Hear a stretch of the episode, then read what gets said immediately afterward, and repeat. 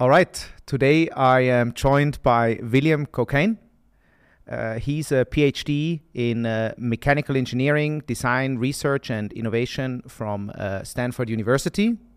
Uh, he's the founder of Stanford Foresight, a research forum housed at Stanford University that advances the pursuit of high impact, long term innovation for organizations around the world. He's also the director of Stanford Silicon Valley Innovation Academy and Innovation Studio. Most recently, and uh, also why we are sitting here today, he co authored the book Building Moonshots 50 plus ways to turn radical ideas into reality. And uh, his co author is Tamara Carlton. And the book will be released on May 9th, 2023. We'll talk much more about the book, obviously. Uh, welcome to the show, Bill. Thank you for having me. Uh, well, this was a sp- spontaneous venture. Um, I think we we're sitting here on a Friday and we discussed you coming on on Tuesday on so LinkedIn. Yes, of course, trading notes. Right, exactly. Professional networking. Thanks a lot um, for coming on on such uh, short notice. We talked a bit about it beforehand before we uh, uh, before we hit record. Uh, what brought you to Switzerland in the in the first place? Well, the long history is I was invited to come here in 2002, 2003 as part of a government initiative where it was called Create Switzerland.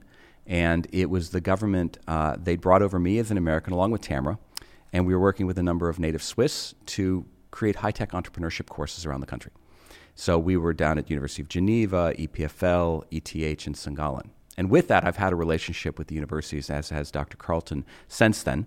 Um, I came down this time because we were invited to work at an ETH and EPFL joint program called Sciencepreneurship. It was put on by a number of amazing graduate students from both schools, and they brought together about 30 young scientists and PhDs, all trained at the Swiss schools, trying to understand how to turn them into entrepreneurs, how to create really radical breakthrough, big idea innovation. And um, one thing that struck me is when when you talk about yourself online or like in your bios, you always call yourself kind of a techno optimist. Yes. Can you elaborate on that? Like, what's the opposite of a of a techno optimist, and also, like, what makes you an optimist in a sea of pessimists, as it seems like, anyways? Well, and I think I think you've got it right. Uh, I think that the trendy term, at least for old guys like myself, not understanding young kid culture, is doom scrolling where you can get into a situation where you can just read negative story after negative story. And right now, dystopias are dominating television. Any show on Apple TV or on, Discord, on uh, Disney Plus, there's a dystopia. Something's collapsed in the world. And I grew up with that in the 70s too. We had a lot of that type of, of work. But what happened was from the 1970s onward, there were breakthroughs. And the breakthroughs were oftentimes scientific based. They would then turn into an engineering practice and they would eventually change things. The one that's most famous from my era was in the 1960s and 70s, they would talk about people were going to starve to death around the world. India was going to grow too big. Now, that's an India that is now the biggest country in the world. Just recently, right? Just recently. Yeah. In the 70s, it was already big, and it was, it was not doing so well from a financial perspective. So people were saying people are going to starve to death.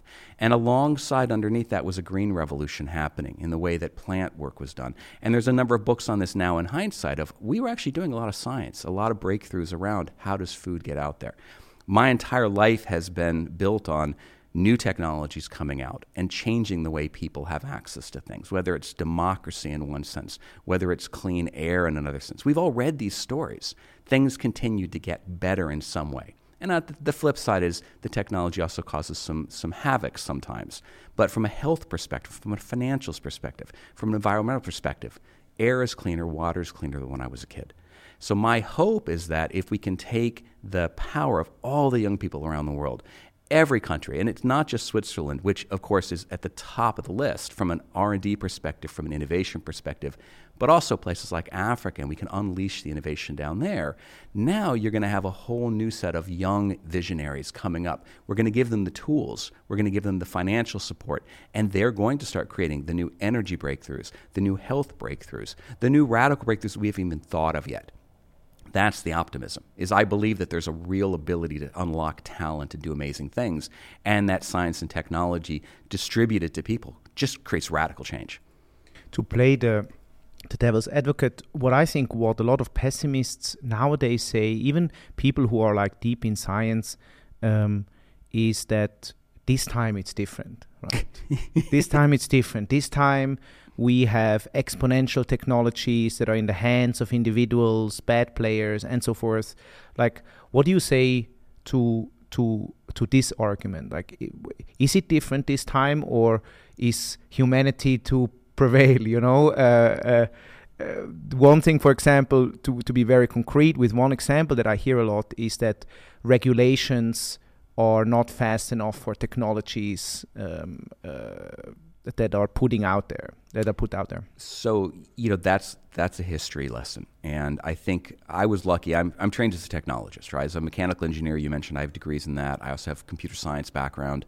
Um, I live and breathe for technologies. I love building teams. I love exploring how can we use the technologies to make people's lives better. At the same time, I grew up in a humanist tradition, you know, in a regular school reading history. There's always been a history of technologies in advancing ahead, whether it was oil and big oil back in the day. I mean, America is very famous for all of our trust busting, whether it was what, what was happening with the oil industry, then later the telecom industry, this was always ongoing. It's always too late. Likewise, technologies always race ahead of democracy. The technologists, the people who are pioneering things, will oftentimes release before anyone's had a chance to talk about it. Now, sitting here in a, in a European setting, you guys have a very different background. Um, usually there's a dialogue going on. And a lot of this has to do with the way that uh, advanced research is funded in Europe. You guys have much more of what's called a triple helix model. Government works closely with universities, works closely with leading companies. That model means that there's a constant dialogue going on. The US model, much more what you call cowboy capitalism. We, we've got, if there's some money there, someone's going to do it. And DC is on the other coast from, from us. And, and likewise, Boston's innovation culture is, is hours north of Washington, D.C. So this creates a, this, this disconnect, I would say. You're right. Technology is racing ahead. Is it different this time? Of course, it's different this time. But at the same time, people are the same. So the question now is how do we align the incentives for innovators to be putting things in the right way for society to move forward?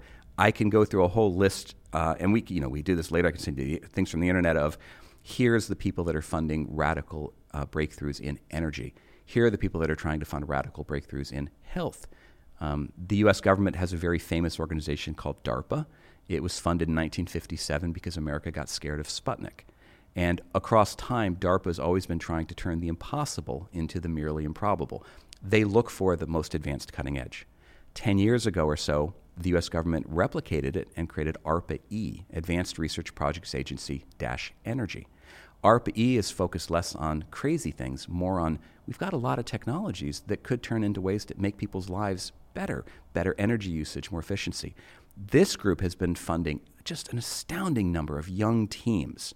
And in this case, ARPA-E's case, you can actually have a team that's part American and part something else. They're a little more open minded about this. Just recently, they created ARPA-H. This is going to be the health program. So, beyond the things you see coming out of Silicon Valley, beyond the, the headlines of things are going to take our jobs, there are people in governments, there are people who are chasing really hard problems, who are trying to make the world a better place, who aren't just trying to flip things very fast. That's interesting because I feel like a lot of what we hear in the media and um, at least popular media, I guess, is um, companies disrupting this and that.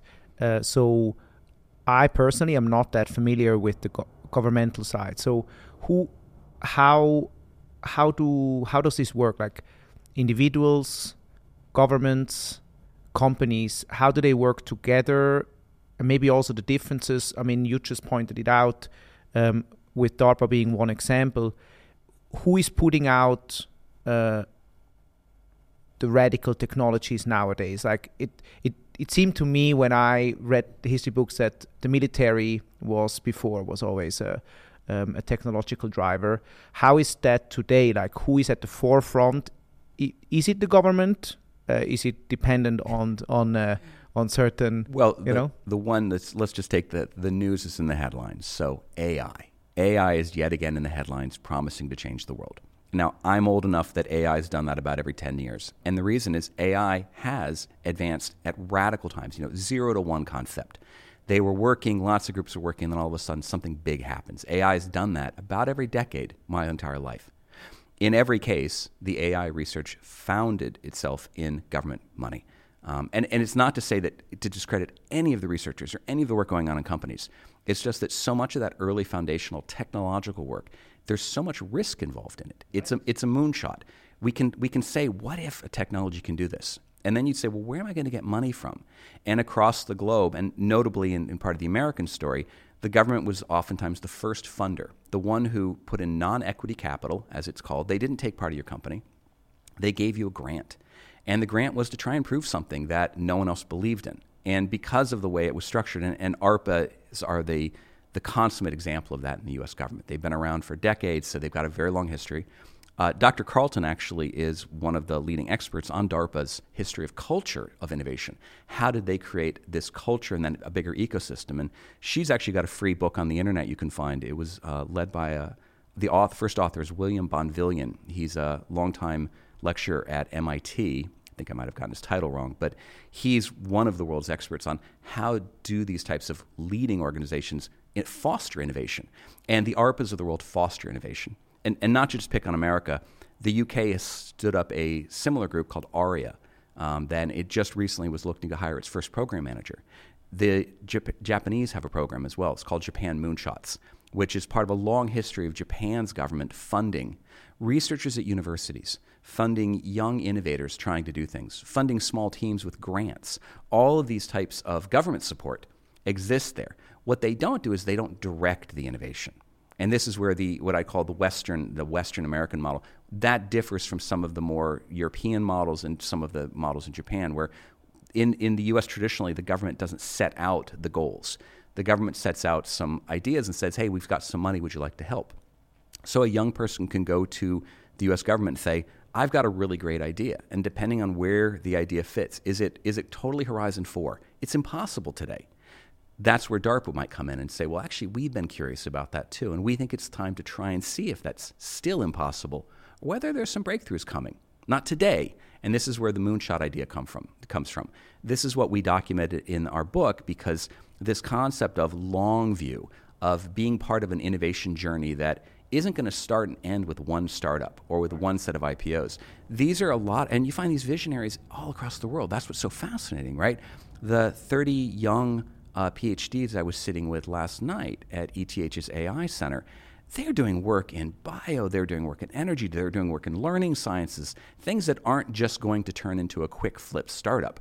Now, they could. They could start a company up and make a little bit of money, but these are people who are going to be on a journey. So if you imagine they were all on average about 25 years old, they're going to be doing this for at least another 40 or 50 years. So I want to influence them and say, look at this long view.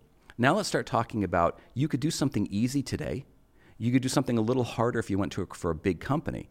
But if you really wanted to make a difference, what if you reached to the impossible? At which point, the kids that are doing or organoids are going to say to me, Well, this isn't impossible. I'm doing it in my lab. And I, as a consumer, will go, My God, it's crazy. I've never heard of that. It's, it's science fiction. But they're seeing ahead of the curve. And that's what governments are around to support them. So the Swiss support is very heavy, the EU support is very heavy. Globally, there's funders like the Gates Foundation, Bloomberg, um, Emerson Collective, which is uh, Laurene Powell Jobs. Uh, these are all uh, people who are willing to fund global innovators right now, too, with, with the billions that have been created in places like Apple and Disney, in places like Bloomberg or Microsoft. So there's a wealth of money. What's oftentimes missing is young talents, who, uh, young talents who are optimistic, who are willing to reach beyond the quick and easy win and look for something much harder, and then really say, look, I'm willing to commit 30 years because it's not a short race. I want to change everything.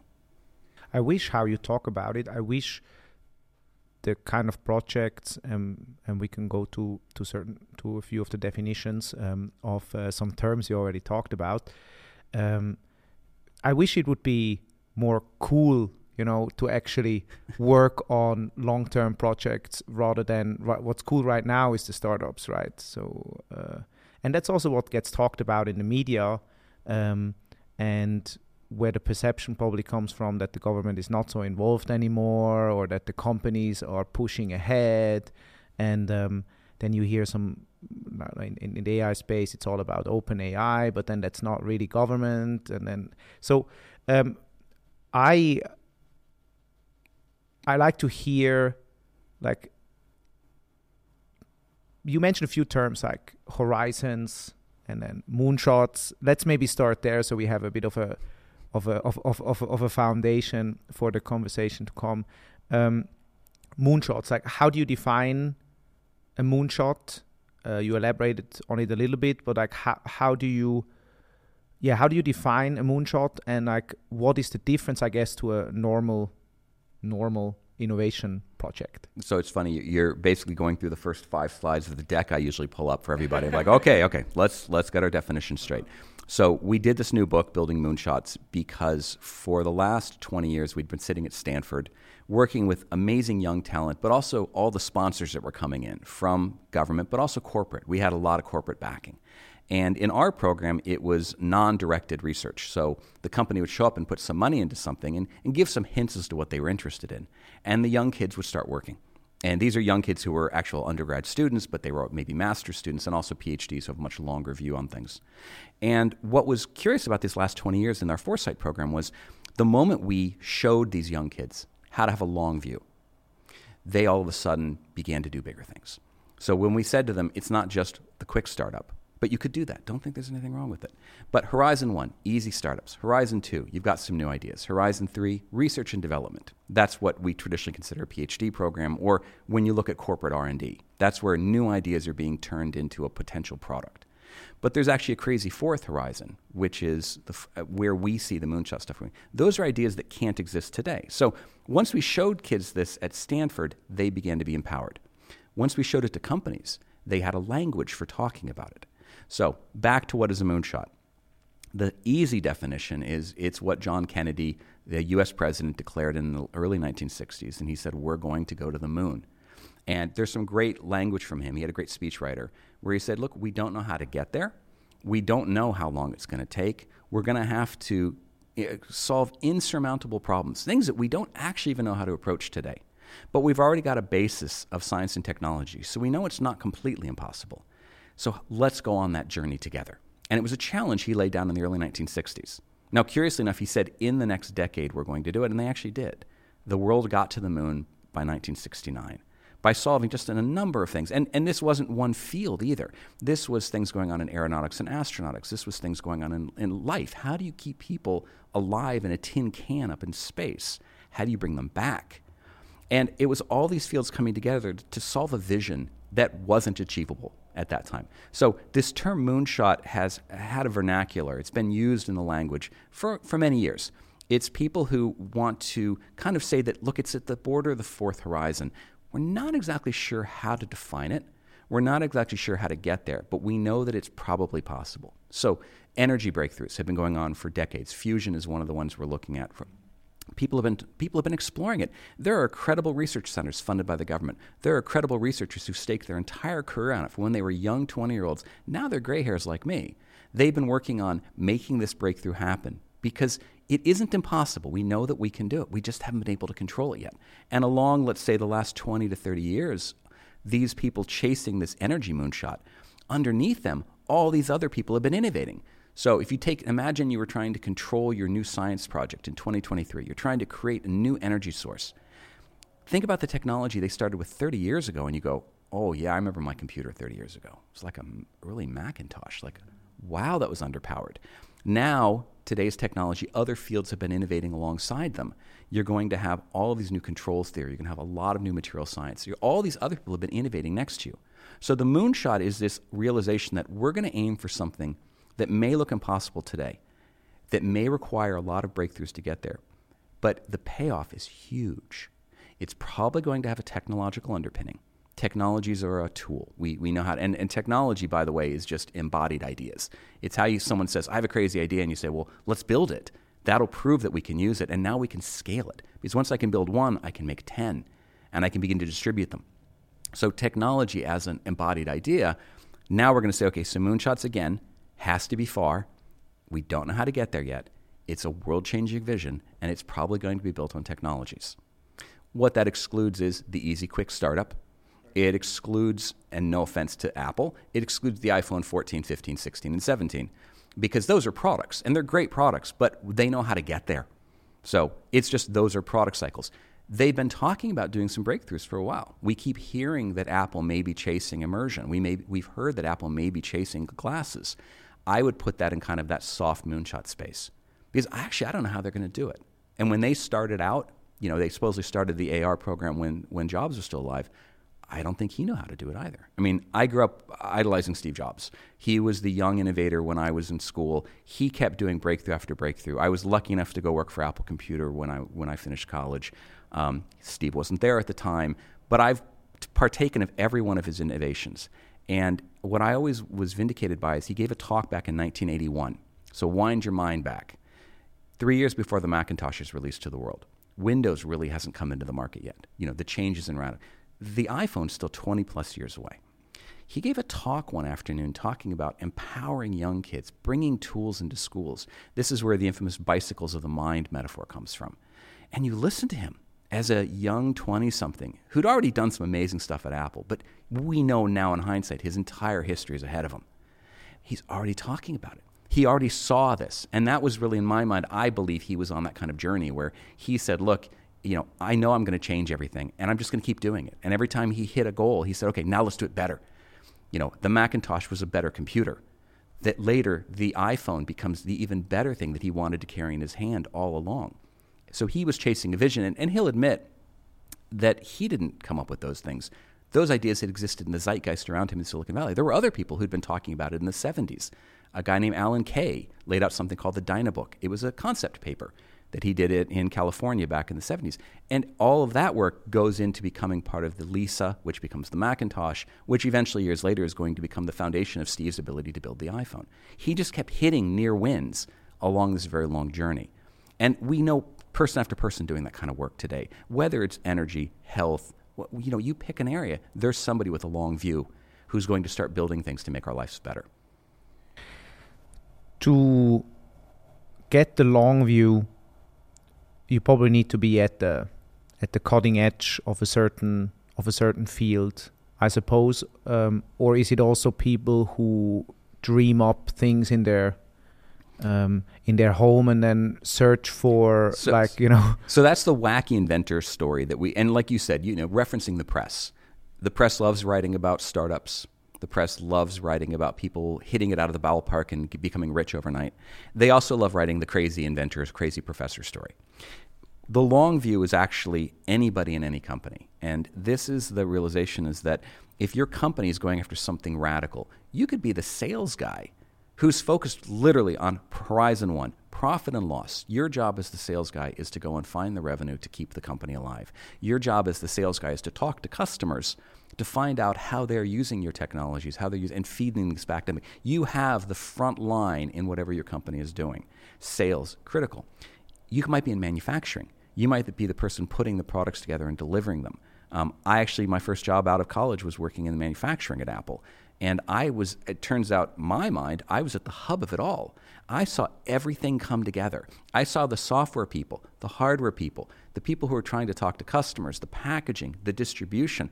I got to sit in a little room in Cupertino and watch all of this come together into my group. And years later, when I started a company that was doing a little small handheld device, I didn't do the manufacturing. I was not good at it, but I had the knowledge of it. And I knew that the manufacturing people needed support in a certain way. So everyone in an organization, everyone, whether they've got their own ideas or not, can take the long view. They can join it and help. They can say, well, I just really love, I want to be part of the organization and I want to be the sales guy. I want to be part of the organization who builds new products for people and gets it out the door. Um, I want to be the person with crazy ideas, and of course, at that point, you have to communicate them a lot. Um, how do we get the ideas spread around? So, long view is more a way of understanding things are coming, which gets back to your early question about optimism. Once you say, okay, I can have a long view, which means that it might not be working today, but I bet someone's got an idea. So how do I help them do it? Could I finance it? Could I should I go back and get another degree? Should I go and help this team, you know, maybe in my part-time, they're doing something really amazing. I could help them. I could help them, you know, maybe and, and again, my old story when I was the when you're the, the founder of a small startup, you learn very quickly that as the founder, no matter what your title is, your job at the end of the day is to clean the trash can. Um, you've got to make everyone else empowered. So we're, we're trying to teach that. That's what the Building Moonshots book is about. That's a lot of what we did at Stanford for 20 years with the Foresight program, was teach everybody, no matter what part of an organization they were, that you can take this long view. That vision is something to be lauded, not denigrated as, oh, we're, we're, we've got a vision, but we don't know how to get there. No, no, no. So you've got a vision. How can you help get us there? And your help may be in Horizon 1 or Horizon 2, just building the products, succeeding, getting the company to go, while the rest of the company explores little things.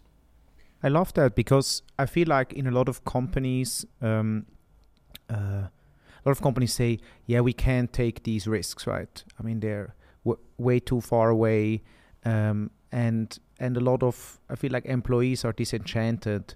Um, you know, they're just working their jobs and they don't they don't have anything uh, larger than themselves to work towards or something exciting like a mission.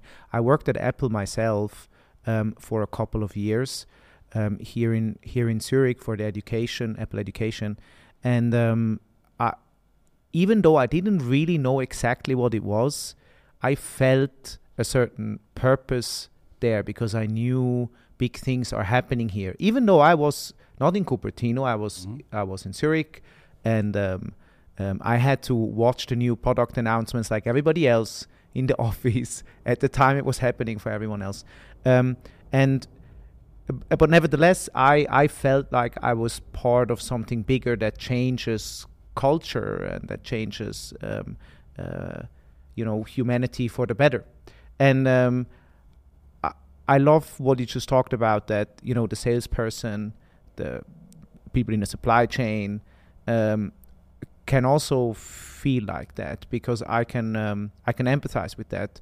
Um, oftentimes when we talk about vision, it's like this fluffy thing that's not really connected to any reality and employees can feel that so when you talk to founders um, or innovation teams like wh- what do you tell them how to be more effective in communicating or even like launching projects like that because all I ever think when I think of a moonshot project is like a small little team somewhere outside of the company. Little skunk work. exactly. They don't get to, secret building. you, have you, got it. You've got the story exactly right. The, the first thing is we started um, teaching the younger crowd at, at the universities to have a long view, to understand what it meant to be a vision-led company, because so many of them are probably going to spend the first ten years of their life at least working as a cog in a big company, and we wanted to understand that well, for one, if you have big ideas, you should share them up the chain because you're at a certain role in the company where they don't know that you have those things. And, and you should realize maybe they don't fit, but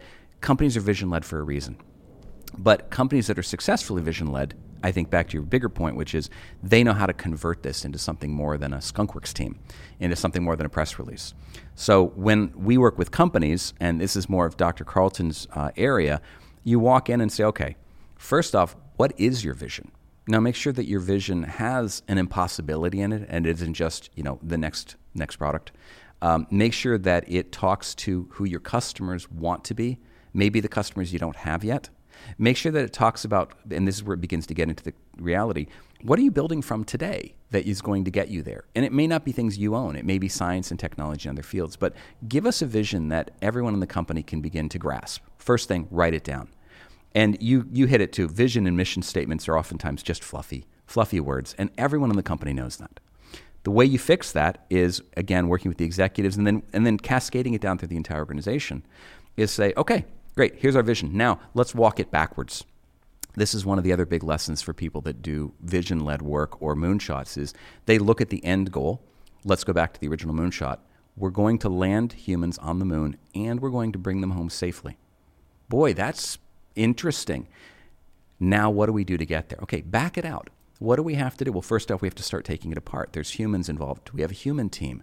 There's life in space. Now we have to take the, the flight aircraft out there. Now we have to take the physics guys. Now we have to take the computing guys. So they started breaking it apart. And you go, oh, well, gosh, that sounds a lot less fluffy when you say it that way. I can begin to tell you which areas we need to be advancing. Okay, now let's get the teams forward. If this is our vision, what are you going to commit to? How can you get us there? Do you know all these pieces? You don't. Okay, start breaking them down. Start delineating what we know, what we don't know, unknown unknowns. Um, science and technology guys can always tell you what they know. But start building the stepping stones and working backwards. Spend time, get on the whiteboard, multiple teams working together, looking at breakthroughs and saying, okay, we need to achieve that. Let's ballpark how long it's going to take, what it's going to require. Do we need new people? Do we need new partners? Do we need to find new financing? If you work with the teams, you can eventually bring it back to today so that at the end of the meeting, you say, okay, we started with the vision this morning, a fluffy, amazing vision that we didn't know how to achieve. But by slowly taking it apart from a problem solving perspective, from a scientific perspective, use whatever phrase you want from whatever science or, or company community you come from. Walking it backwards, you could literally walk away at the end of the day with a discrete set of steps now that you can go forward, saying, well, here's the first thing we need to do. But in a long view, the first thing may be, oh, one of us needs to go to the university and actually find a new professor who's working in that field because we read the paper but we don't know what they're really doing. And we know papers are a lagging indicator. It may be that someone says well it's going to take us a while to get there. We, you know this is going to be something we have to do two or three more real products along the way. Okay well let's start looking at what we can deliver in the near term based on all the breakthroughs we're going to be creating. So we know that we're going to skew the breakthroughs off and turn them into sustainable products while we're on this longer journey but you just noticed we went from a fuzzy idea and turned it into a problem solving exercise, which turned into a plan, which we can operate it from. This is what we've worked with the companies on for years. This is not new. This is how the breakthroughs work.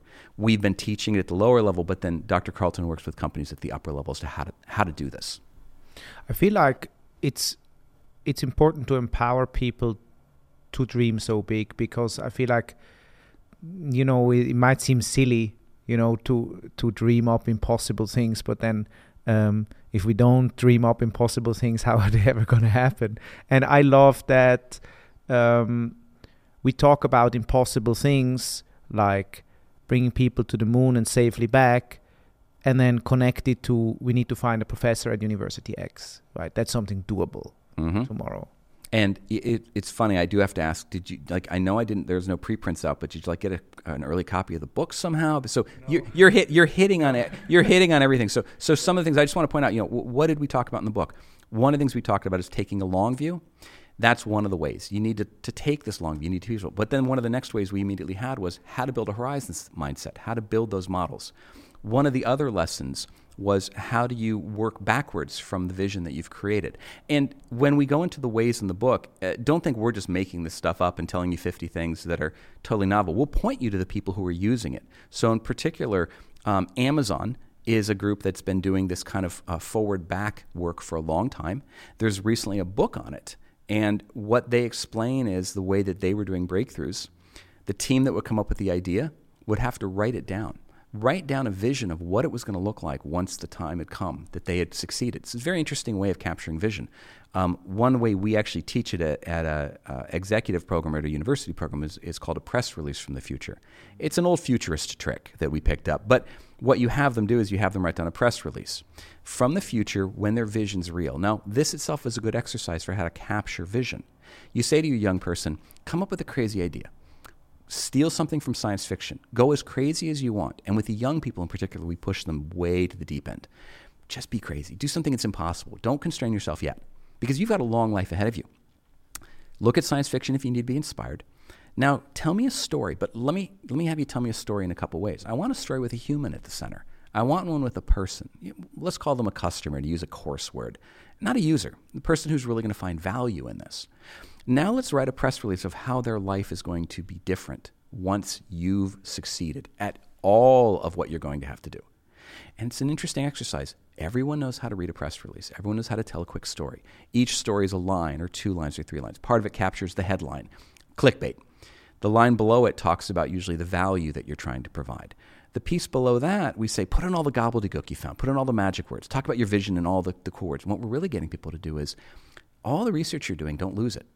Find every word and just put it in there. Create a word soup of it, but realize your research has value even if you don't know where it is today. So for the moonshot, originally it would have been like some some health stuff and some some rocket stuff. And even if I'm not a rocket guy, I'm like, oh right, I need to talk to the health guys. Right, I'll put that in the, the piece. Then you tend to put little other quotes in. So Amazon had this model, and a lot of companies are doing it, where you build this press release vision of the future. You turn the vision from something fuzzy into a story the story is tractable. You get it. You're like, right, I get it. Press release. It's a product. It's in 20 years, 30 years, whatever. The number doesn't matter. Now, then, what they would do at, at a place like Amazon is they would begin to work backwards from that. And this is, there's actually a handful of books on this right now. We cover it too. Um, this allows you to do other things you brought up, like de risking. it's not a risk anymore, it's a bet because now you're able to delineate like what do we need to do to get there where would we look for that? That's a very different task than saying we don't, you know, how are we going to reach a vision that we don't understand to saying, well, who do we have to go partner with? So building an ecosystem is usually one of the core features of a really moonshot light organization is they find an ecosystem that they can work in, they begin to build the ecosystem they need to have. I mean, you can look at things like the SpaceX program, not to, to tout Elon's work, but you know, th- that's a new generation of things going on in rocket spaces. And there's a whole variety of companies around them. And he's been able to draw talent together in a really interesting way. He's got great leaders in all the different pieces of it. So I grew up watching the final stages of the rocket launches and, and watching the shuttle stuff. The things today are completely different with a new ecosystem, with new bets that they're making. And they still get the end of the day, get to come back and say, I know how to take a next step. I know how to call an expert. That's one of our pieces of, you know, how do you go and build the talent pipeline?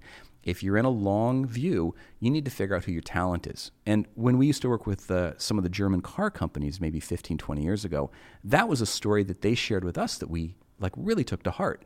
When, when a German car company was looking at its future, it already had such a long history behind it that it knew it was going to be around for a while. So they said, okay, we're going to need a future set of guys on the line. We're going to need a future set of engineers. We're going to need a future set of breakthrough ideas coming. So let's go over to the training programs and to the universities and find professors and say, are you training up the workforce we need? Are you training up the engineers we need? And more importantly, are you doing the research that we need you to be creating new doctoral students for that are going to come into our program? Curiously enough, much of this moonshot stuff doesn't get pushed over into the business schools as much as you'd like it to. It doesn't get pushed into the humanities space. And yet, at the same time, if you go to um, X, the Moonshot Factory, which is Google's Moonshot Crowd, they actually have a whole series of jobs for storytellers. One of the things that becomes very interesting is how do you give every project the ability to have a Steve Jobs there? The kind of person who he just weaves a story and you believe it. And then you want to you want to work with him, you want to buy whatever he's got, you want to help him in any way. I grew up idolizing Steve in part because of his evangelism ability his storytelling, but he told good stories about where the future was going. And I, as a consumer, wanted to be part of that. And, and I had the same experience you did, joining Apple as a cog in the machine. I might have been in Cupertino, but I was in like the non-sexy buildings and the non-sexy groups. But I was I was joining because I said, look, I think the company has the people to do something big. And it took decades. I mean, they, you know, every breakthrough was still a decade later, and we're seeing that now happening in the car industry. Finally, after decades of really great technology innovation. Everyone's been doing interesting things, little things here and there. Now, all of a sudden, every car show, we're seeing leaps in what car companies say they're willing to do. Now, many of them are still devolving back to building internal combustion engines around a big metal frame. But then, but the vision isn't just of that in 10 years. The vision's now of maybe autonomy's there, but not completely. Maybe it's a buddy. Maybe there's new multimodal energy. Maybe there's a new ecosystem where the cars can work with each other. Those are not now science fiction anymore. They're now much more reality. You mentioned science fiction a couple of times. I mean, like, I'm, I'm a huge fan of, of science fiction. Um, uh, books like Three Body Problem, Foundation, you know, even Snow Crash, Ender's Game, all of this. But like, um, uh, The Martian, I think was a, well, wasn't that a scientist that actually it's, yeah of course. And it's it's kind of made up too. But all science fiction is all science fiction storytelling so you know, like yeah but i thought i almost feel like how you talked about the press release um, exactly. like a science fiction book is like a very in-depth well told uh, press release could be a very um, well written press release for certain technologies. Like are, are there companies who are actually um, you know, paying writers in a way to to. This is an old part. So uh, the key when you're working at the startup is they tell you to get your, your pitch deck ready. What you really want is you really want your profit and loss statement. You want to know who your customer is. Okay, so they, they tell you this, but but but the pitch deck is a story. And if you go to other types of organizations in the that are funded by like the DARPAs and the ARPAs of the world, they don't even get to the pitch deck because the pitch deck is too much heavy lifting. What they get is something called a quad, which is just four little quadrants on a one piece of you get one piece of paper, but it actually gets to a little bit towards where the pitch deck is going. They like show us a picture of the future. Tell us the three things you need to get through as a breakthrough. Tell us kind of what you're going to bring with you. So it's simpler. Even simpler, humans tell stories really well. And the most of us cannot tell science fiction stories. Most of us do not have the ability to put on radio shows or build movies. Now, if you don't have that, the reason we ask people to do press releases from the future is it's actually a trick way of getting them to unleash that storytelling in a safe environment. Again, it's part of the de risking. If every team can learn to tell a story in this structured way, the other advantage is in a company, if everyone's writing press releases from the future, you can now begin to share them because everyone recognizes them. When you go to the real extreme, let's build a vision of the future and, and for communication purposes usually. Communicating internally, what do we hope to achieve? Communicating externally to partners, to funders, to new potential hires. There's a long history of this. Um, Microsoft had a group called Envisioning. If you go to YouTube, it's getting much harder to find these days given YouTube's growth. But if you go to my, uh, YouTube and look up Microsoft Envisioning, you'll actually get a series of videos they did. And it was a team dedicated inside of the company that was mixed from two groups, actually. One of them were senior people from the engineering business who'd kind of stepped out of their core roles and were working in envisioning for a while, bringing competence in software development, how products were made, their real abilities into the envisioning group. And the envisioning group were professional people who knew how to look very far, create the story, and then begin to create the plan. They're kind of moonshot experts. And together, they created a series of very high quality videos, what are called corporate vision videos. You find them, and I, I challenge you to go look at them today. Most of the videos were done about 10 years ago, I think, at this point. And They've aged really well for 10 year old videos. It's still visionary. Those are more recent ones that you can find. And when you look at them, they're embodied science fiction. But we call them corporate videos because what's with a company bias? They show customers, they show what would look like a business tool. And you go, well, do they, are they going to sell it soon? No, they don't know how to. Uh, in the 80s, they were actually, it was a very big thing to do that in Silicon Valley. Apple did a series of corporate vision videos. Sun Microsystems used to do them. There's still a collection you can find. Um, it's mostly gray hairs like myself who, like, we know where to sneak and find them on YouTube or we know where the videotape is. But Apple had a series of them back in the 80s um, called the Knowledge Navigator series. The reason I mention that is there was a lot of coverage of the Knowledge Navigator. So if you search Knowledge Navigator Apple, you're going to find stories about it and, and largely ridicule because the videos were a little bit cringeworthy. But that's only in hindsight. In prospect, when they were done, they were amazing. They were science fiction. And one of the videos, still to this day, it was not part of the Knowledge Navigator series. It was part of a second series done by the education group at Apple, uh, working with the people who were doing alternate abilities. They put a five minute video together on where technology could help people um, who had what we called disabilities at the time. There's more polite words now. But how do we help people who have hearing issues? How do we help people who have developmental issues? And they did a video. This video to this day withstands the test of time. It was made in 1987. And you look at it today and you go, yeah, I still want that because it looks right. Um, DARPA, we actually have a good friend, uh, a guy named Rick Satava. He was a serial program manager at DARPA, which is a big deal because you're only supposed to do it once. DARPA has an interesting model. They bring in amazing people, they give them three years to go fund vision, and then they tell them to go back to the real world and, and now make part of it. Rick was brought back a couple times because he was so good at doing that that they didn't think he was going to, you know, get stuck inside the company. He told me a story that whenever he used to be told, bring in some experts to talk to other DARPA program managers for the day to, to, inspire them, oh, he would go get all the science fiction authors. That's what he would do. And he would say to them, come tell us the most amazing ideas in the world because we're not hearing from anyone else. And we were lucky enough, uh, ETH had a showcase at the uh, World Economic Forum, I think it was last April, when there was that weird spring event uh, up in Davos. And they brought uh, Kim Stanley Robinson, if you recognize the. So he's the author of Red Planet, um, Green Planet, Blue Planet, Green Planet. He's also the author of the Ministry for the from the Future for the Future, and he came and gave a short talk on why did he write it, um, because this book was interestingly out of space, out of place for him he usually writes far future fiction. You know, world the world doesn't exist anymore. We've now got a universe and empires, and it's hundreds of years later. And this book, The Ministry for the Future, if you haven't read it, it's a bit of the doom scrolling, but it ends on a positive note. Um, what he did was he looked at near future, and he talked about a point in time when the world finally realizes that uh, the weather's flipped, and it starts off with a heat crisis going on in Southeast Asia, where a lot of people can't lower their body temperatures. The, the wet bulb temperature is too high, um, and all of a sudden there's a huge die-off one one week, and that's the trigger that starts what looks like today's world because it's very near future. It triggers some changes. The UN gets involved. just as an aside, if you haven't noticed what's going on in Southeast Asia right now, there is a massive heat uh, bubble sitting there. It's been the hottest, driest winter so far. We're going into the hottest spring.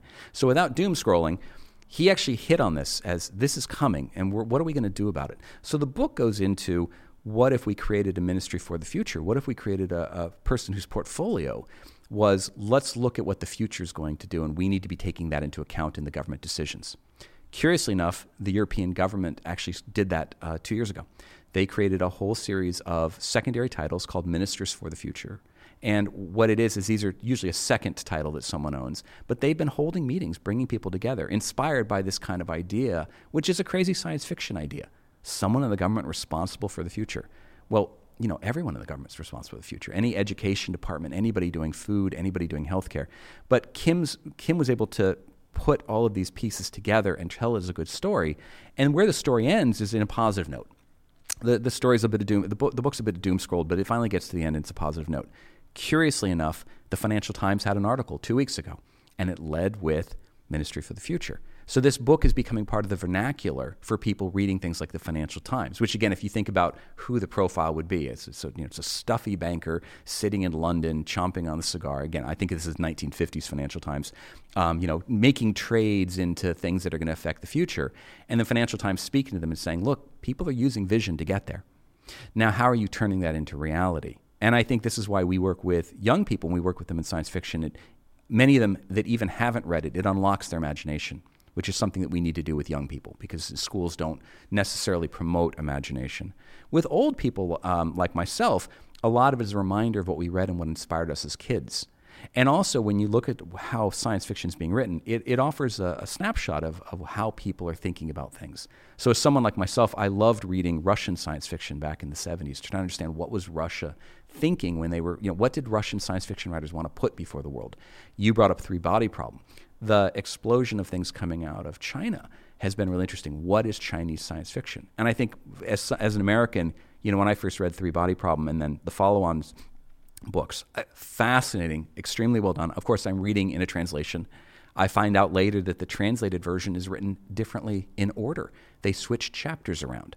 And the reason was a non Chinese uh, reader would not know at the same. They, they were rewriting the book for this I read that book and it's very much got a what I'll call China feel to it at times.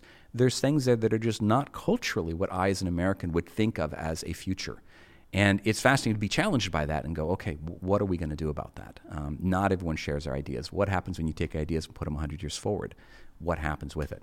And how do you turn it? So we use, we use a lot of the science fiction to turn into a tool. We say use it for inspiration, use it for its storytelling, use it for provoca- provo- uh, for being provoked, and now let's turn it into things like press releases from the future. Let's turn it into prototypes from the future. But those are meant to help us learn how to actually build. I feel like they also energize, like big ideas, like you know, going to Mars or like uh, uh, the moon or certain energy projects that you talked about before. They they energize people. Um, this vision energize, whereas um, something that is you know making a little thing a little bit better doesn't really energize and move move the masses, whether that's in the company or or outside. Um, what what are some projects that first maybe starting with um, the optimist in you, like what are some projects, moonshot projects that you are really excited about that are happening right now? One of the ones that we, we mention in the book, but it's because we have a long term history with um, the founder, is a program to create a whole new generation of innovation out of Africa. So Africa is the youngest continent. There, most countries there, everyone is very young, coming through gymnasium age into, into college age, even not even in workforce, much less retirement. And of course, we know from a global demographics perspective, one of the things that's afflicting the 21st century is most of the West is old. China is now getting old. Um, and, and with age comes burdens on retirement, less energy to, to build companies. Youth is where, you know, we all love youth, right? We want them to be amazing and energetic. So one of the dilemmas that Africa faces is that it's been underinvested in most of the 20th century. Variety of reasons, much of them colonial, um, then going into corruption. And again, you know, I'm an American talking as an outsider, but this is how you look at it. It's had an underinvestment from an educational perspective. Yet you have this pool of young people who do amazing things. So Fred Swaniker is an old friend of ours. We met him when he came and found us one day. Um, I was down there with Dr. Carlton. We were in South Africa. The South African government had brought us down to bring our Foresight and Moonshots program down there. And we were teaching on small scale, you know, 100, 300, that kind of thing. Fred came down and introduced himself in Johannesburg and uh, said, I'm going to build universities across the entire continent. And I was like, damn, that's a great idea. Like, how do we help you do that? Because universities usually take, you know, like decades. And no, at the time, he was building on the fact he'd created something called the African Leadership Academy. It was based in Johannesburg, but it was bringing together young talent from across the continent. It was bringing them together. It was putting them into the kind of um, high energy environment that we oftentimes tell stories about, like, oh, then the kid went to Harvard, and that's when they really they met right people and they learned to think this way. Well, they were doing it at the high school level, the gymnasium level, at the African Leadership Academy. And Fred was being looked at, and, and a lot of people were saying, well, shit, he did a really good job there. What's your bigger vision? So he started creating a bigger vision. And the bigger vision was I'm going to unleash the innovation talent of all of Africa. I'm going to build the next generation of African leadership. Part of it was driven by need. Um, there's just so many young people coming out, and there's not enough seats for them at universities that someone had to do it. Just you saying that creates energy. Oh yeah, and it wasn't me saying it. It was Fred. Fred introduced himself, and very quickly he gave me his vision, and I immediately was like, "This is the best idea ever." At the time, ten years ago when we met him, I had been working in an ed tech program, and we had a you know a little MOOC in a minute kind of product on tablets. Tablets were still early ten years ago. Um, MOOCs were still early 10 years ago. So he and I met because he was looking at using technology. But he was also looking at financing. He was also looking at recruiting excuse me, he was also looking at where does he build his team who are going to deliver this very long-term vision. So Fred's been on this journey for over 10 years. And recently, as I'd say, he's made the real breakthrough. It's finally working at a scale that we that was really unimaginable. That we always, we always wanted. He recently um, acquired a online uh, software engineering program. It's called Holberton. It's based out of San Francisco and Silicon Valley, um, but the founders of it are like serial education people. They had been doing this over and over again. So he bought brought a team in that itself was trying to change education. He brought into the organization and connected this online, really comprehensive 70 hour a week software engineering degree into, well, this talent pool he'd been building for the last 10 years. Talent being kids coming out of ALA, kids coming into what became the African Leadership University. He began to create universities. Turns out physical universities aren't as scalable as you'd like. So he had to move his idea a little bit. He started realizing that the ecosystem, he could build that up faster. So he created a program called The Room. The Room is people who've graduated, people who are doing amazing things coming together, looking to each other for jobs and inspiration. It's kind of like uh, looking at Harvard Business School's alumni network, or Fred, who actually had done a time at McKinsey. He knows what it's like for a consultancy to have a, an alumni network they can look back across 10 years for. So he created The Room.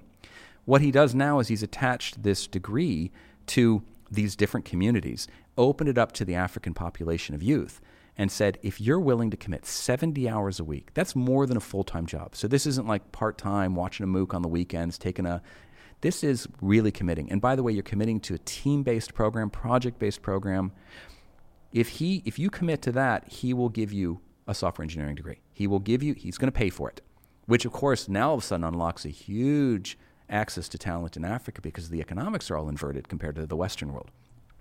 Fred, at last time I heard publicly stated, there are over 200,000 students working through it. I've met a bunch of these kids online. They're astounding kids who normally I wouldn't have ever met because they would have gone somewhere, they would have done something I would. So now they're being unlocked. And uh, Dr. Carlton and I were lucky enough, we're giving them a series of talks. We did a fireside chat with Fred last week for The Room. We had over 500 people in attendance. It's, being, it's available for recording for them.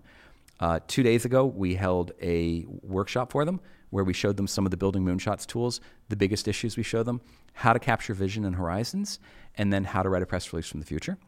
And we're actually asking any team that, that wants to to submit it to us by Saturday night. And on uh, Thursday of this coming week, we're going to run a workshop where we're going to take a couple of teams and work through what they gave us with everyone else in attendance and saying, okay, you know, let's work through this one team's vision and how they would turn it into a practical plan to actually start delivering on it today as a young person in Africa.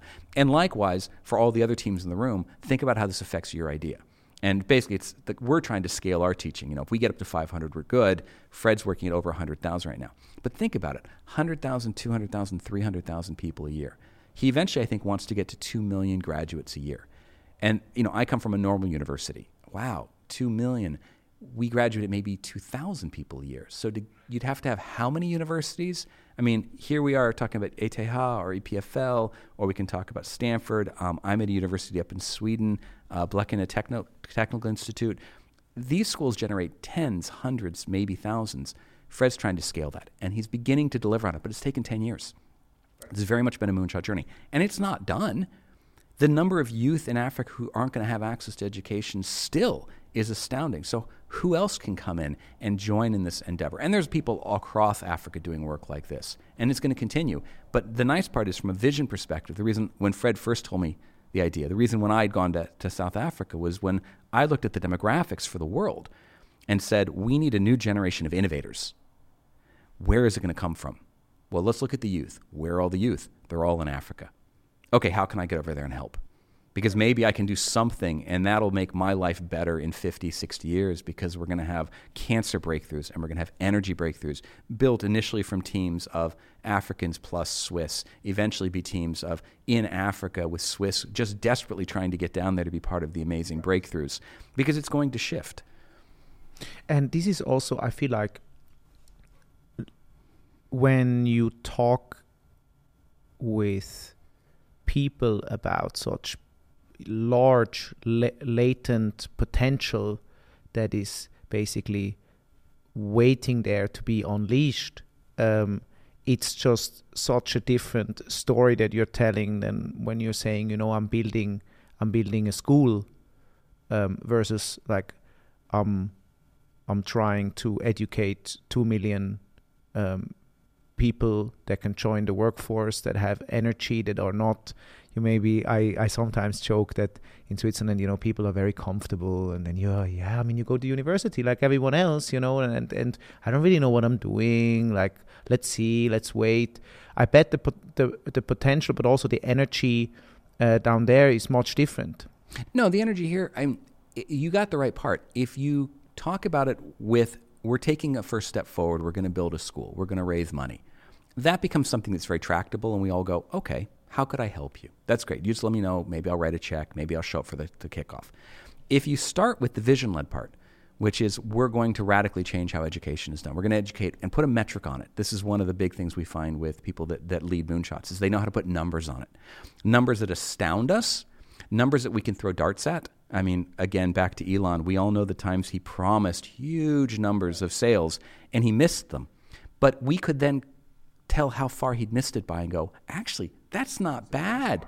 Exactly. So when Fred put a number out, and he gave a really good talk at the Skoll Foundation online, you can find it on YouTube, um, where he talked about here's the number of young people in Africa, and here we have to educate them. The number was astounding. And then he said, we're going to educate, we're going to do these huge numbers. That inspires you to sign up to sign up for this very long journey to say, okay, so I actually don't have anything to help you with today because you're doing things, you've already got the whole team, you're, you're doing something in Africa, but I want to be part of this vision.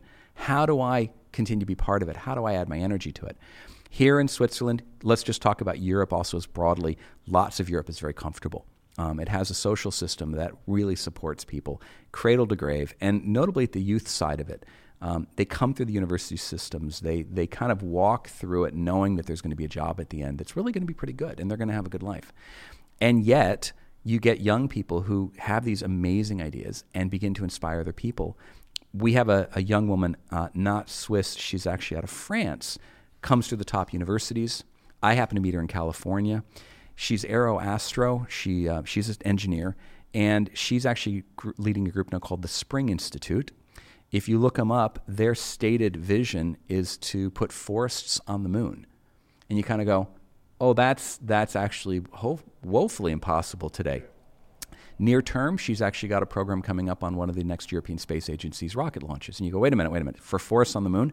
Yeah, she's got her stepping stones in place. And what she's actually working on in near term is a fully enclosed biome inside of a CubeSat So, what she wants to do is figure out how to do the growing. How do you put the nutrients in and get the temperature right and everything in an enclosed CubeSat so that the entire biome works on its own? Now, there's a history of this type of work. In, America, there was a program called the Biosphere 2, maybe 30 years ago. And what they were trying to figure out is if, if Earth is Biosphere 1, the Earth works. You know, the water, the, the growing, the sunlight, it just, we know how life works here. Could we create a small version that was enclosed? Because eventually that's what we would need on a long-term mission to to another uh, planet, another another solar system.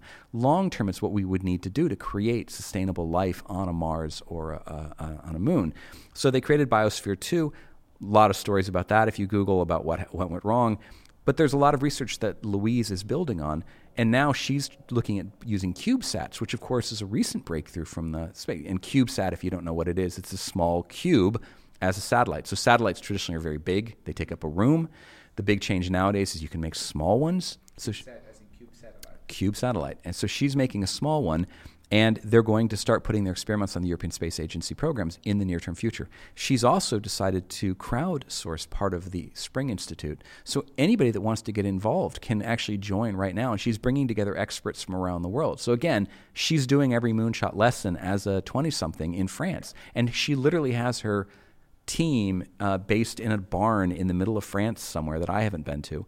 But she's got people looking at the uh, air, the the what do you do with the technology to actually build the the cube satellite? What do you look at for the sunlight? You know, when you put it up in space, what if these things were floating? How did you? So, but she's got this vision that you want to sign up for. And this is something as a 20 year old she knows how to do. And then she walks it back to now today we're going to go and build. And today we're going to go and look at financing. And today, so we've actually connected her with a capstone program at the University of St. And she's actually the team that they're working with. So normally a St. Capstone student would get to work with, say, Porsche, or they would get to go work with, you know, a pioneering Swiss company to look at pricing models, or what should we do with our new car we've got to work, we've got the team working with Louise, so she's got 30 students in St. Gallen who are looking at different aspects. And when they were unleashed, they're just doing amazing things, um, using data science to map perfect landing spots on the moon. I asked the students the other day, could they do it for Mars as well? They were like, yeah, let's go to Mars. And I was like, okay, someone's going to need Mars. Teams are doing rover work, teams are doing financing work. All of these kids are learning to see with the long view of how could they commit with their young knowledge with their young experience to these bigger visions. And the hope is all of these teams who graduate of St. Gall or ETH or EPFL, all of a sudden, even if they just go and work for a Swiss manufacturing leader, they've got this long view in mind. So they know that when. Right. So when someone crazy comes along, graduates from ETH with this absolutely crazy idea, one of these young people in 10 years might go, Oh, I, I saw this talk the other day. It sounds just absolutely impossible. But I think that she might need our manufacturing ability. Why don't I call her? Because, you know, we could put a little seed in place. And if, if you know Logitech, uh, classic Swiss company, they actually have a CEO right now that very publicly has talked about how they invest in the future. And what he talks about is a horizons model. He says when they go and pick out of the ether, out of the fourth horizon, seeds and every year, I think the number he said is they have 15 to 25 seeds that no one in the public knows about, but they're, they're working on seeds. As the seeds advance, some of them turn into plants. Horizon 2, things that could become a business. Ultimately, he wants to turn a few of those plants into trees. Trees are, of course, what flower would give us our fruit. Those are his core businesses. So he talks about when they sit at Logitech seeds, plants, and trees. Mm-hmm. And think about what he would then do to go work with a young person coming out of EPFL is he understands the young person might have the next seed. So he could say to his people, look, we're the CEO of, I'm the CEO of a very important company. We do very good products, but we always need to be looking at the future. I also feel like that young people uh, have like fertile minds uh, for these seeds rather than maybe people who are entrenched with their pre-existing worldviews that they've accumulated over over years. I don't know what your um, uh, perspective is on that. Like, do, can you energize um, thirty plus? Oh, easily. the same way. Uh, no, easily. It um, one of the constraints on being a moonshot leader when you get older is simply organizational. Usually, you know, you want to do something important, and the organizational model doesn't incentivize you to do it. So you, get stuck in a company, right? We know that language, um, and that's ultimately what what begins to jade older people, right? You know, like you tried, you tried, and it just didn't go anywhere. One of the things that I set out to do when I went back to Stanford 20 years ago to start teaching was my goal is if I could give the 20 year old visionary kid, the kid who still had imagination and energy and hadn't been jaded to accompany it, if I could give him or her the ability to act like a 30 year old, because remember, every job in the US is like five years of experience. You know, like, okay, what if I could give you that five years of experience in a capability perspective? You know how to get at a whiteboard, you know how to lead the conversation, you know how to work in a team, all of what they're really looking for. But you give them that while they're also keeping this, this visionary ability companies will begin to bring this talent in and keep them alive at a younger level. So that's one reason that I mostly work at the universities. Um, with the younger crowd, they tend to have an imagination that's fresh, that, that you know, they take for granted the world that I grew up with. So you and I can tell stories about like old days of Macintosh and, you know, before the iPhone. These kids have no idea what we're talking about. So that's part of the reason they also come with fresh ideas or different ideas was because the world is run by people who've grown up in it. Whereas these kids grew up in the world that, that's all around us and it's fresh and new, so they can bring new imagination to it. But speaking to the older crowd, um, when we work with companies, no, everyone can do this. And the uh, Tamara recently worked with Dr. Carleton recently worked with the government of Sweden, uh, the Vinnova Innovation Agency. And when she was working with them, she was showing them, you know, they're already funding innovation across the map. The, so this is a group in, in Sweden. It funds the cutting edge research in the fourth horizon. It funds university research, R&D in companies and in universities. It funds the startup transitions. It funds grants for small teams. So they do the whole soup to nuts. And when Tamara went in, it, the remit was how do we begin to take our more long view programs, our moonshot programs, and, and tie them together better to really get everyone working on the same language? So we brought in some, some simple methods, things like you've talked about, like let's look at a press release feature, let's look at a quad chart, let's look at things that help us capture and communicate vision to each other. And if we all realize we're all visionary and we're all working with our imagination, maybe that would empower the whole organization in the end, it, it, in many ways, it did. Um, some of the projects that came in, um, the press release from the future, everyone, and let's just say mostly over 30s, everyone understood the tool instantly. Everyone could write one instantly. Everyone could then read each other's, which became really fascinating. And now they realized they had a tool for workshopping. So when they're sitting at the whiteboard, instead of leaning back, as we all do in a company, and staring at the blank whiteboard and talking at each other about what we could do for this new program for youth, it was, hey, let's write one. Let's what'll it look like when we're done with our program? And all of a sudden they felt empowered because they were able to capture their imagination, they were able to capture the ideas. Then they could run down the hall and share it with other people who might not need it that day, but all of a sudden a couple months later go, wait, wait, wait. I know the other group was working with youth. Wait, let me go find their vision. What did they want to achieve in the end? Because they've just begun to fund it and it's going to be 5 years. What are they trying to achieve? Okay, great. And this is the kind of shared language that, when you talk from a cultural perspective, letting people understand why we take bets, letting the entire organization know that they're part of the vision, letting them know how to turn vision into stepping stones so that even the person in Horizon 1 who doesn't see necessarily herself as part of the big vision because all she's doing out there is working with customers today to sell today's products she can understand how both the revenue from that, the customer conversations, is going to feed into the longer view. And maybe she should be speaking up and explain to other people she's hearing something different from customers. That needs to cascade up the organization because that's going to affect our long view. So everyone gets empowered. Yeah, I also feel like empowerment um, gives you the tool to talk about the future, not in a dystopian way, always how you hear it in the media. Um, but maybe in a way that um, you know you could creatively imagine a positive outcome. Um, nowadays, you hear a lot about like AI anxiety, right? But why anxiety? Like, why not enthusiasm? Why not excitement? And maybe people are lacking the tools or even the belief that they could dream um, into their own future. So mm-hmm. like uh, when we when we were uh, running the foresight program at Stanford when we first created it, um, we were sitting in the School of Engineering. And that was considered a bit odd, right? Because here we are talking about the crazy future that's multidisciplinary. And why are we in an engineering group? And we said, well, politely, engineers are the ones that get asked to build things. You know, someone puts a crazy vision out there, throws some money at it, and eventually an engineer has to roll her sleeves up and go do it. So Dr. Carleton came up with a phrase, what you foresee is what you get. It's a play on a very standard American line, which is what you see is what you get. You know, to, take it what it is. What you foresee is what you get was really that belief of, well, if you want to read the dystopian literature, that's fine, but you're going to end up with dystopian outcomes because you're not imagining where things could go why don't we go look at it and say, well, what do we want to achieve as humans? So for every one of us who's empowered, well, what do we want to achieve? And and you hear a lot about this, right? There's huge trends on TikTok and, and in some of the millennial communities right now about envisioning. You know, let me let me envision what my future is going to be, and I'm going to have a million dollars in my hand uh, to mock it. Um, but that actually comes from a lot of work that's happened in sports for a long time. You talk to top athletes, and they they've been taught and they practice envisioning winning, envisioning the, the game. And, and I think most of us, I grew up watching, say, downhill skiing, you know, on a Saturday, and it'd be coming, I'd be an American, it'd be coming from somewhere in Europe that was astounding to look at. And I always wanted to go there.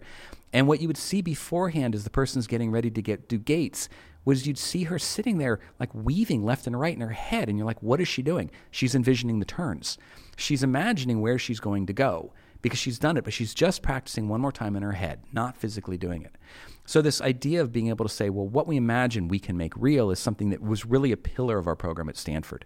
And it's one of the things we take around the world. It's very much like you don't have to believe everything's going right today, but let's talk about where you could make a difference. Let's make it even bigger. Let's not just talk about making the difference in the small community. What could you see at the biggest level, knowing you can start today at the small community? and let's do it. Let's figure out how to get there. So this this optimism we've put we built into the model, it's actually not just because we want to be fuzzy and be like, oh, let's just think about a better future. No, no. If you envision it will be better, now the question is, well, but how would we get there? And then you say, well, how are we going to get there? It becomes a question of, well, what do we need to do today? Who do we need? It becomes much of a planning program. So we've been teaching it that way for a long time. I also feel it's a mindset in a way, right? I mean, you set your mind and the filter for how you see the world in a certain way so that when you encounter the world um, every day you are looking for the positive things yes, and, and, what's what's what's going well and how you could help and and, and, and that's so forth, one right? of our that's one of our ways is optimism. Um, we we found out that people who uh, lead moonshot organizations, people who really succeed at delivering, they they come in with an optimist's mindset. Now, they may have come in through a traffic jam and they may have forgotten to give the kid the lunch money. And, they, you know, look, life isn't a, a set of positive outcomes. But if you're going to build something, if you're going to take control of your life, this is where it becomes the mindset. So, yes, optimism is something that we find in, in most every moonshot organization, even when they've pivoted three times. Um, I met a team at, at ETH last night. It's a team from St. Gallen. They uh, did a, a program when they when they finished the St. Gallen program that I'd worked in, they actually did a startup. They pitched to Y Combinator, which is the number one incubator that everyone wanted to be in if you're a software company, and they got turned down politely. Y Combinator was interested in them, but not exactly the way they were built. So they said, "Come back." So the team pivoted and, and moved again, and applied again, and didn't get accepted. The team has pivoted a third time, and they actually have a really solid technical product. They've changed the team slightly. They're talking to customers. They know the pricing model. They're really ready to go. So I met with them.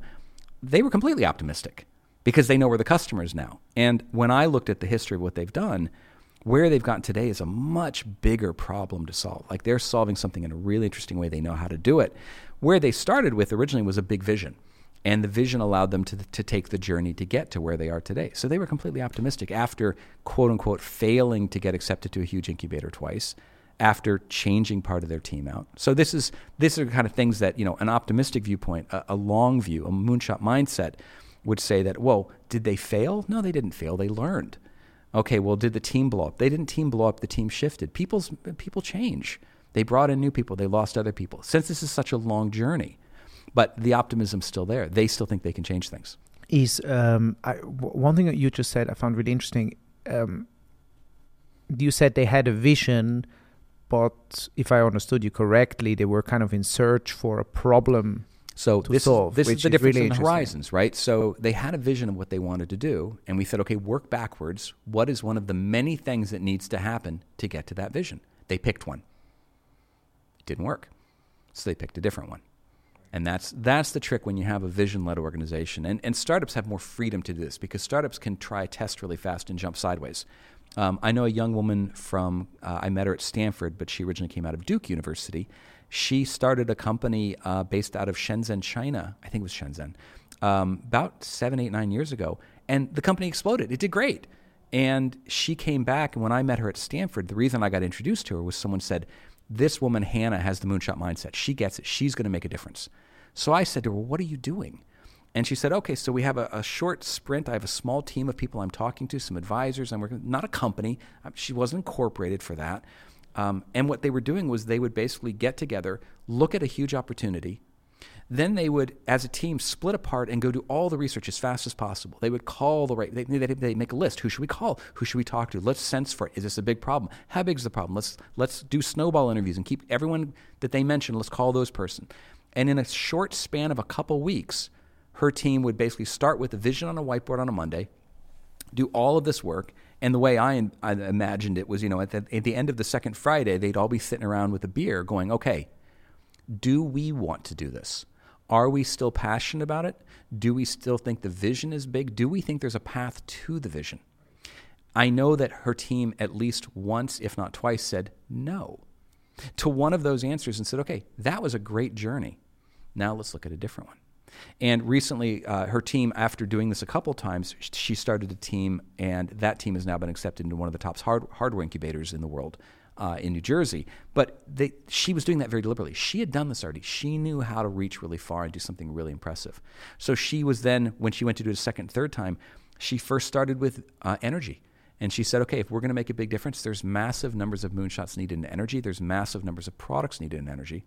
Let's try and connect the two. And when I met her, she was cycling through them very fast, trying to. So this team out of Senegal, I think they had an absolutely amazing vision. The product that they put together just didn't find traction. The vision did, is not the same one anymore. They've actually moved where they're going because what they found is that the need for this tool is actually much higher. So they've gone down a different path.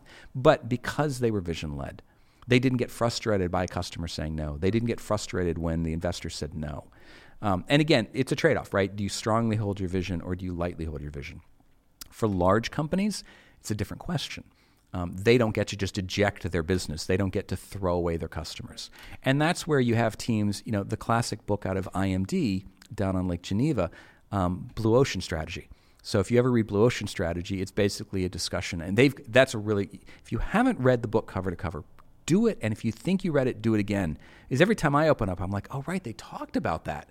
Oh, they really had a good model of how do you find big blue oceans? And the blue ocean strategy is basically how do you pick something out of the fourth horizon that no one else is seeing, but you have the capability to sail there first? I wasn't even, I, was, I, read the book, I, I wasn't connecting to such a long time horizon when I read the it book. It doesn't have to be because so the fourth horizon doesn't have to be you know this is one confusion whenever you see horizons usually people draw, and i'm drawing on your table right now um, whenever you see horizons usually see them in in uh, futurist literature where they're like okay the first horizon's the next five years the next horizon's the next five years and you're like that's artificial in some ways because it might happen faster and it might happen slower from an innovator's perspective, from the kind of people who want to make a difference, horizons are a way of thinking about the kind of steps we need to make. So, what can we do today, Horizon 1? What can we do, but we need to invest a bit of time or effort into it? That'll be Horizon 2. What a company would call new business development. Customers exist, they know how to buy our product. Nothing needs to be invented. We just have to decide if we want to do it. And that's actually where startups get accelerated. That's where venture capital really thrives is in Horizon 2 there's no science to be done. There's no there's no breakthroughs we're waiting for. We're not waiting for pat. No, no, we just need to ship the product and scale it. Horizon 3 is r- traditional R&D. We're, we're trying something. We don't know exactly, but we haven't thought about the customer completely yet. So it could be a science community, or it could be we have a technology we want to deliver, but we don't actually know how to package it. Like we're stuck on something. Politely, I think Apple's virtual reality goggles are in that R&D phase right now. They, when you hear rumors, they're still trying to answer technical questions as it relates to the customer interest. So they're kind of stuck out there. The trick is you can't keep saying, "Oh, Third Horizon, it's 15 years away." Some magical five and five and five. You say the moment. Well, but the moment that Apple figures it out, it's going to become a product right away. When we work with young people, when we work with companies, we say, "Look, find your find your fourth horizon, find the blue ocean, find the big opportunity, build your plan backwards. Tell me every step that you needed to take to get there, all the way back to today." Then when you flip the plan forward, well, what's stopping you? Why does it have to take a long time? Why was that an impossible vision? How fast could you do it? Or how fast could you do pieces of it along the way to begin to build your, cap- your business capability, to build your team's expertise? And that's, that's usually the wake up call where companies, people who are a little more experienced and older, people that have a resource already, you know, they've got financial models, they've got, they pay the bills already. When you show them that, that trick of take the long view, build your, your vision, build your moonshot, and once you tell me how to get there, why don't you start delivering that now? That's where the CEO's mind, you know, the light bulb goes off, and the executive staff's light bulb goes off, and they go, "You're right." And it, the classic story that gets told, and this is a really old story, um, Intel, which is the chip company. Most of us know it as the heart of our computer. Maybe it was a processor. Originally, what they built was memory chips, and they were a pioneer in memory chips because they were a pioneer in manufacturing and they were in Silicon Valley, part of when the silicon was in Silicon Valley. So they were building pioneering cutting edge memory chips and selling them for a lot of money. And one day along came some of the Asian competitors, and they were able to do it almost as well. I mean, it wasn't there yet, but they were getting there. They were catching up to the capability. And at the same time, there was this new thing called a CPU coming out, a microprocessor. It was uh, similar to memory chips, but it was more complicated in some ways. It was different. And the, as the story has been retold many times by the founders and CEO of Intel at the time, they all sat around one day at a board meeting and said, okay, if we were starting the company today, knowing what we did, I mean, we were young, we're if we were starting a company, what would we build? Would we be would, would we build memory chips or we would build CPUs? And the entire group was like, well, of course we build CPUs. That's the cutting edge. That's the future. Memory chips are great, but we think this brain for computers is the future. So then the next question was, well, why are we still building memory chips? If we started today, would we build memory chips? And they all went, no. And that was a very deliberate decision. Intel took the entire company and steered it in a different direction. The vision had never been to build a CPU when they started the memory chip company. CPUs weren't possible then. The vision had been to deliver the cutting edge of these types of new personal computing technologies. And the vision kept moving forward. And in the end, Intel stopped making memory chips, gave that business up entirely, and as they ejected it, they picked up this thing called a CPU. And that, of course, was their growth through the 80s, 90s, and the 2000s, was this new vision. And now, politely, Intel's in that situation where people are asking, what's their next vision? They pioneered manufacturing memory chips in the 70s and 80s. They pioneered Intel Inside. Now, what do they want to do? And this is, and again, if you go read business coverage of them, you're going to find people saying, what's their vision? What's their moonshot going to be? Do they have the talent for this? Are they willing to take the bets? do they have the optimism to get there? All of which are the ways we've been talking about. You know, these are the, the mindsets that people have, but they're also tools that people can bring into their organization. And this is where uh, I think the, the Building Moonshots book is timely uh, because we're kind of in this zeitgeist where everybody is talking about moonshots. And, you know, one out of five articles, it's, it's superficial. But there's a cancer moonshot out of the US right now. ARIA, uh, which is a new British research program, there's a new research report that came out in the UK a week ago about building moonshot fellows. Um, Japan built a moonshots program about four years ago. I think it was right before COVID hit, um, where they're trying to. They basically said, "Look, 2050, we want to have people aiming at 2050." And you go, "Okay, well, if it started under COVID, that was a 30-year viewpoint." Well, of course, things are going to change in that time. You have to take a long view to get there. You can't tell me what's going to be delivered in 2050. And Japan laid out a handful of areas that they're slowly knocking towards. Um, the the cancer moonshot that President Biden put together in the U.S. Uh, they just they keep announcing updates to it, new funding, new models, new people. It's not a short journey, and that's I think really getting back to the mind the moonshot question. What is a moonshot? Moonshots are radically big ideas that will make the world better Again, bring the optimism in. It's going to make the world a better place. Um, it's probably going to have a technology component in it, but it is, doesn't mean that the moonshot has to have a technology. It could be changes in democracy. It could be changes in women's education. It could be changes. The end goal doesn't have to be we build a better tool, but the tool will probably require some technology to get us there. Things that will scale clean water, things that will scale, scale learning. You talked about um, OpenAI and, and GPT because it's in the news a lot of fear from a lot of people. When I talk to people, I hear a very different issue. Um, an older colleague of mine, he doesn't know the technology really well. He's been reading the newspapers, the fear. He said, "You know what I'd really like? I'd like it if there was like if I bought a big uh, you know science book like a chemistry book and there was a GPT that I could just ask it questions."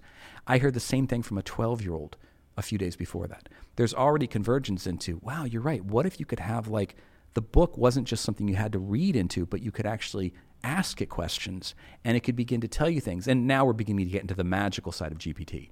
Initially, let's just have it come back with good text from the book, kind of like you come up with Wikipedia right now. But don't tell me the 15 pages with that word on it. Tell me the answer. I want to understand how zygotes work. Tell me what it is, show me the picture, and then put the references later. So it becomes kind of like the perfect tutor for you. And that's, I think, where we're hearing a lot of the, the discussion, the Twitter discussions, where every programmer in the world goes, GPT's changed my life. I've learned more in a GPT hour than I learned in my entire class. The reason is GPT is very good at giving you programming hints in exactly that way. Instead of having to, to do what GitHub, you know, GitHub was a revolution years ago where as a programmer I could type in what I wanted to do and there was probably some code to look at. Wasn't exactly what I needed, but I got ahead of the curve because someone else had code like that. GPT is the point now where I can tell it what I want to do, and it can give me back pseudocode, and then I can go, "Oh, right, I right, I wouldn't have done it that way. I hadn't thought about that." And this is what imagine this could do it for chemistry. Imagine does it for physics. Imagine every poor kid who doesn't think they're good at math, who now has a personal tutor at their side with infinite patience, can re explain the problem 20 different ways, can re explain the problem, and over time learn which examples work for this student better. And you're like, wow, we've talked about personal tutoring for decades and we never knew how to scale it. And you mentioned um, Snow Crash. I don't know if you remember the second book that Neal Stephenson did, or the one he did after Snow Crash. It's called The Diamond Age.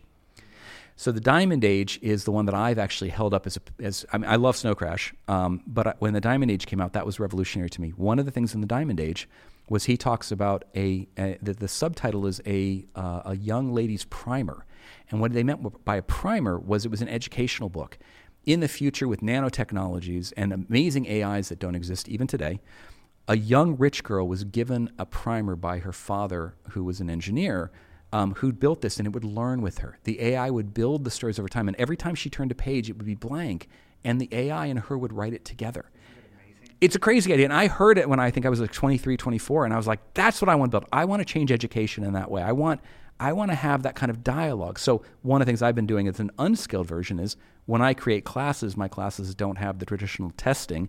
My class is a dialogue, and I want to co-develop the entire dialogue with each student. So like, tell me your idea, let's move it back right. You know, it's the best of teaching, but it's wholly unscalable. In the book, they actually have two other copies made, each of which is a devolved version of it. It's a ripoff. And in one of them, they actually put together um, other people. So it was like, well, instead of having an AI, why not have a person talking? This GPT breakthrough has actually put something right in the middle. What if every time a child opens up the math book, they have the perfect tutor who's willing to sit there with patience and talk to them? So when the child says, I don't understand, something will explain it to them again. And over time, that AI could, and, and it's not core to GPT, but with other tools, could begin to realize the child's preferences, how they like being shown things, um, I know a young girl who her math abilities are amazing, but her visualization of math is even better. So if ever I see her getting stuck, I'll immediately switch to drawing the math problem as much as possible to let her visualize. And we all remember our math classes, the visualization with the math, but the moment you didn't get one of them, you were behind that day. Imagine you had the perfect TA sitting with you all the time math, chemistry, history. Imagine you could dig into anything you still make the decisions as the human. You're still going to do the synthesis. But now that the answers come back to you, and they come back as answers in a dialogue, humans are used to dialogue. This is the kind of breakthrough that we're right incipient on. I think we might see. And this is also, you know, why I think all the things that you're talking about are also why I think you are optimistic, a techno optimist, right? Because there is a it's lot of things, yeah. Right. And like, is there something that is ignored by the media but will be studied by historians right now? I think that there's a there's a book and I'm trying to think what it's called. I think it's like Star Builders. I can go look it up. It's on my I've got it on my Kindle. Um, it's a book on the fusion energy changes coming on right now, and it's it's a book. It's in process, right? Because we haven't got unlimited energy yet. But it was a book that's partway along, and it talked about all of the efforts going into it. And, and we know that people like Gates has invested in new energy, like new nuclear.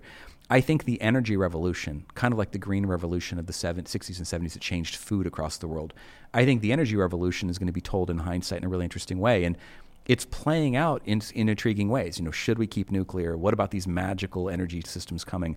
What about uh, wind power that takes 12 months, or sorry, 12 years to deploy simply for paperwork reasons? In hindsight, I think energy is going to be because we're we're building so much, uh, we're putting so many minds on it right now. I think learning is one we've we've got learning science breakthroughs coming. I mentioned it last night because I talked to a young woman who's a, a joint PhD out of EPFL and uh, ETH. She's originally from Mexico, and she's here on a new learning science degree. And I didn't even know the degree, but it's joint between the two schools. She has offices in both cities. And the learning science breakthroughs are coming. Um, I taught a group at Stanford 20 years ago that was a new program called Learning Design and Technology. Before that, there was books in the 70s on changes in learning, going all the way back to a guy named um, John Dewey in the early 1900s. If you know Montessori here in Switzerland, John Dewey was an American equivalent. Uh, Americans all know who John Dewey is because if you go into a library, there's something called the Dewey Decimal System, which is how we put our books in. That's John Dewey's invention. He was writing books about capturing experiential learning in the early 1900s. Well, think about technology in the early 1900s. He wrote his idea in a book that took months to get to press. There was no internet. There was, you know, electricity was not in a lot of parts of the, the world. Um, spin forward to today. We have new technologies. We have neuroscience coming online. Massive breakthroughs going on in neuroscience.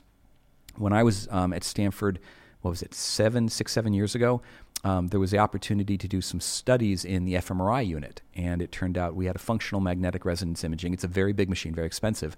There was a handful of them at Stanford for doing brain studies. And it turned out they had like three or four or five. Needless to say, the researchers had to extend out their research. It would take months to get enough samples in there to do something. Two years ago, I was uh, meeting with one of the new junior researchers. He's absolutely astounding.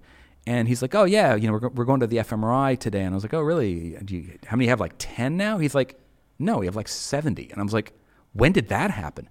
All of a sudden, you know, overnight they're doing 10x, and that's now going to become a tool that any university is going to have. Just as like when I was in college, they'd invented this new thing called a scanning tunneling electron microscope that let us look at materials better. I'm a mechanical engineer. I like materials. Move forward to today, that's a common tool. Material science has radically changed. And back to well, what does this mean, though? Material science has led to changes in battery invention. Before Tesla was created, I, I remember very smart people sitting around saying, We'll never have electric cars or electric planes. The energy density is too low in a battery. Well, okay, the last 20 years of Tesla and the innovators who are doing their battery work has proven that you could do some things with smarter electronics to pull the energy back in recovery, but also better batteries, which is a material science thing, which required a technology that was invented and built and deployed in the 70s, rolling out to universities and researchers in the 80s. It's now a common engineering tool. We're seeing that with neuroscience. We're going to see that with AI plus neuroscience plus there's a lot of kids that need to be educated and that's going to push through the system. So learning science will see a breakthrough, and I think we're going to see it, it's kind of incipient because the technology is there, and that's the optimism. Yeah. Go into any university, go into any company, and you'll see all these new kind of things coming out.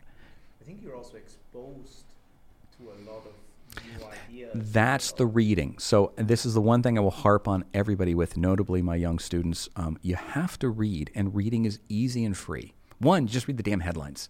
But where do you read? So if you are interested in where are companies building new things, you don't have to go read t- science journals. You can read just the headlines at the Financial Times or Bloomberg or whatever your local paper is. Here in Switzerland, Zurich in particular, you've got so many newspapers that you can just read the headlines from every day from NZZ to say what are companies doing, what is financing changing.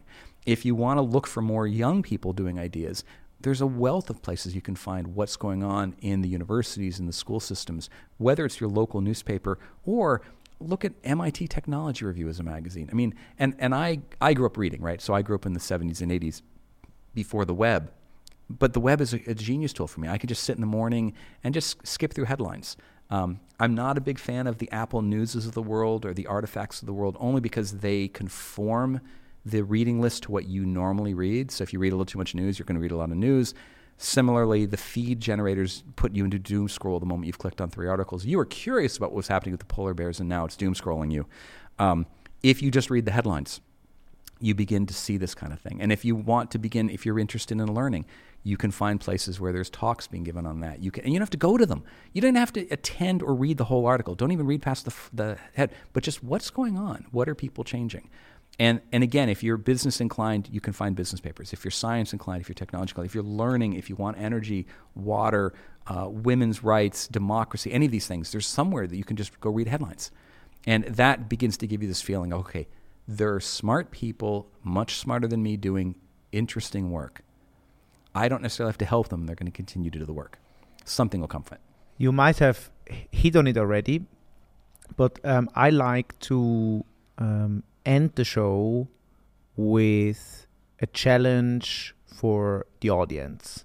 Um, people who are listening or who are watching, um, is there something that can be a, a, mindset change? It can be something like you just mentioned with reading up, something concrete that you would like to give out as a as a challenge that people could do or think about um, over the next weeks or months. And whoever is inspired by that will maybe go out and we create a little yeah that's, that's the challenge for the day. So uh, by nature i'm a whiteboard person. So i could immediately sketch something on the whiteboard and say okay here's our challenge for the day and, and let's do it. Um, using the narrowness of what i'll call radio the the piece that i would say is is really interesting. You know you could talk about imagination um, stoking your imagination how you do it but that's hard because you need feedback on it. The piece that i actually would leave builds on the, the conversation we were just having about how do you continue to be optimistic? How do you continue to be inspired? How do you find this? Curiosity. So, one of the things that we actually have, it's one of the early ways in our book, how to become a moonshot leader. You have to constantly be curious. And curiosity is something that politely is beaten out of us in schools. Um, curiosity is great, but today we have a test. And curiosity is great, but tomorrow you have an assignment due. And it's the assignment that we assigned you. So as you go from being a child where the entire world is interesting to being a student, things begin to get pushed to the side. And what I'm a big fan of is how do you stoke your curiosity? So, in places like Zurich or in Silicon Valley or in Sweden, where I spend a lot of my time now, um, going to universities and seeing what they're talking about is just kind of interesting because they'll have open talks. It's intriguing. Going on the internet and looking at TED Talks is always just an interesting way of doing it. Going and finding a newspaper or a magazine or a source that you didn't know about is easy. One example I'll give that is just this kind of discreteness. Um, robots are fun. I love robots. I have no ability in robots. I've never built a robot. I can kind of understand the technology every week there's a web page put up on uh, what's called IEEE Spectrum. It's a website for nerds. It's a technical site for uh, IEEE's electrical engineers. But every Friday they have a, a web page, and I think it's called Robots Friday. And all they do is find videos from around the web of robots doing interesting things, and they post the video. So it's a link to the video. No articles, it's a posted video. And you can you can then go watch the video. It might be a young researcher. It might be a, a scientist. It might be a robot falling over. Uh, yeah video friday and they have yeah so here you could look at that. They'll have and and the part that i love about it is every time i meet a young person who's doing electrical engineering or robots i send them this web page because it's fun. It's you don't have to read anything. You don't have to do any work. It's just fun. So instead of spending a few more hours on on the internet watching youtube videos normally which we all love you get to watch these and they're kind of interesting. And whatever topic you're inspired by, look at the curiosity border between I really love sailing or I really love what's going on in music and who's got new ideas, who's trying to push the limit. I, I think the jazz community is a classic for that, right? There's that one DJ on the radio on the jazz show who all they'll play is new stuff. And you know, for anybody who knows jazz, there's that there's always that fight. Well, new jazz is always bad or not, right? Because you're like, but old jazz was fun. And, you know, when you're listening to the classical station, you're, you do not expect new classical music, but there are people doing new classical music.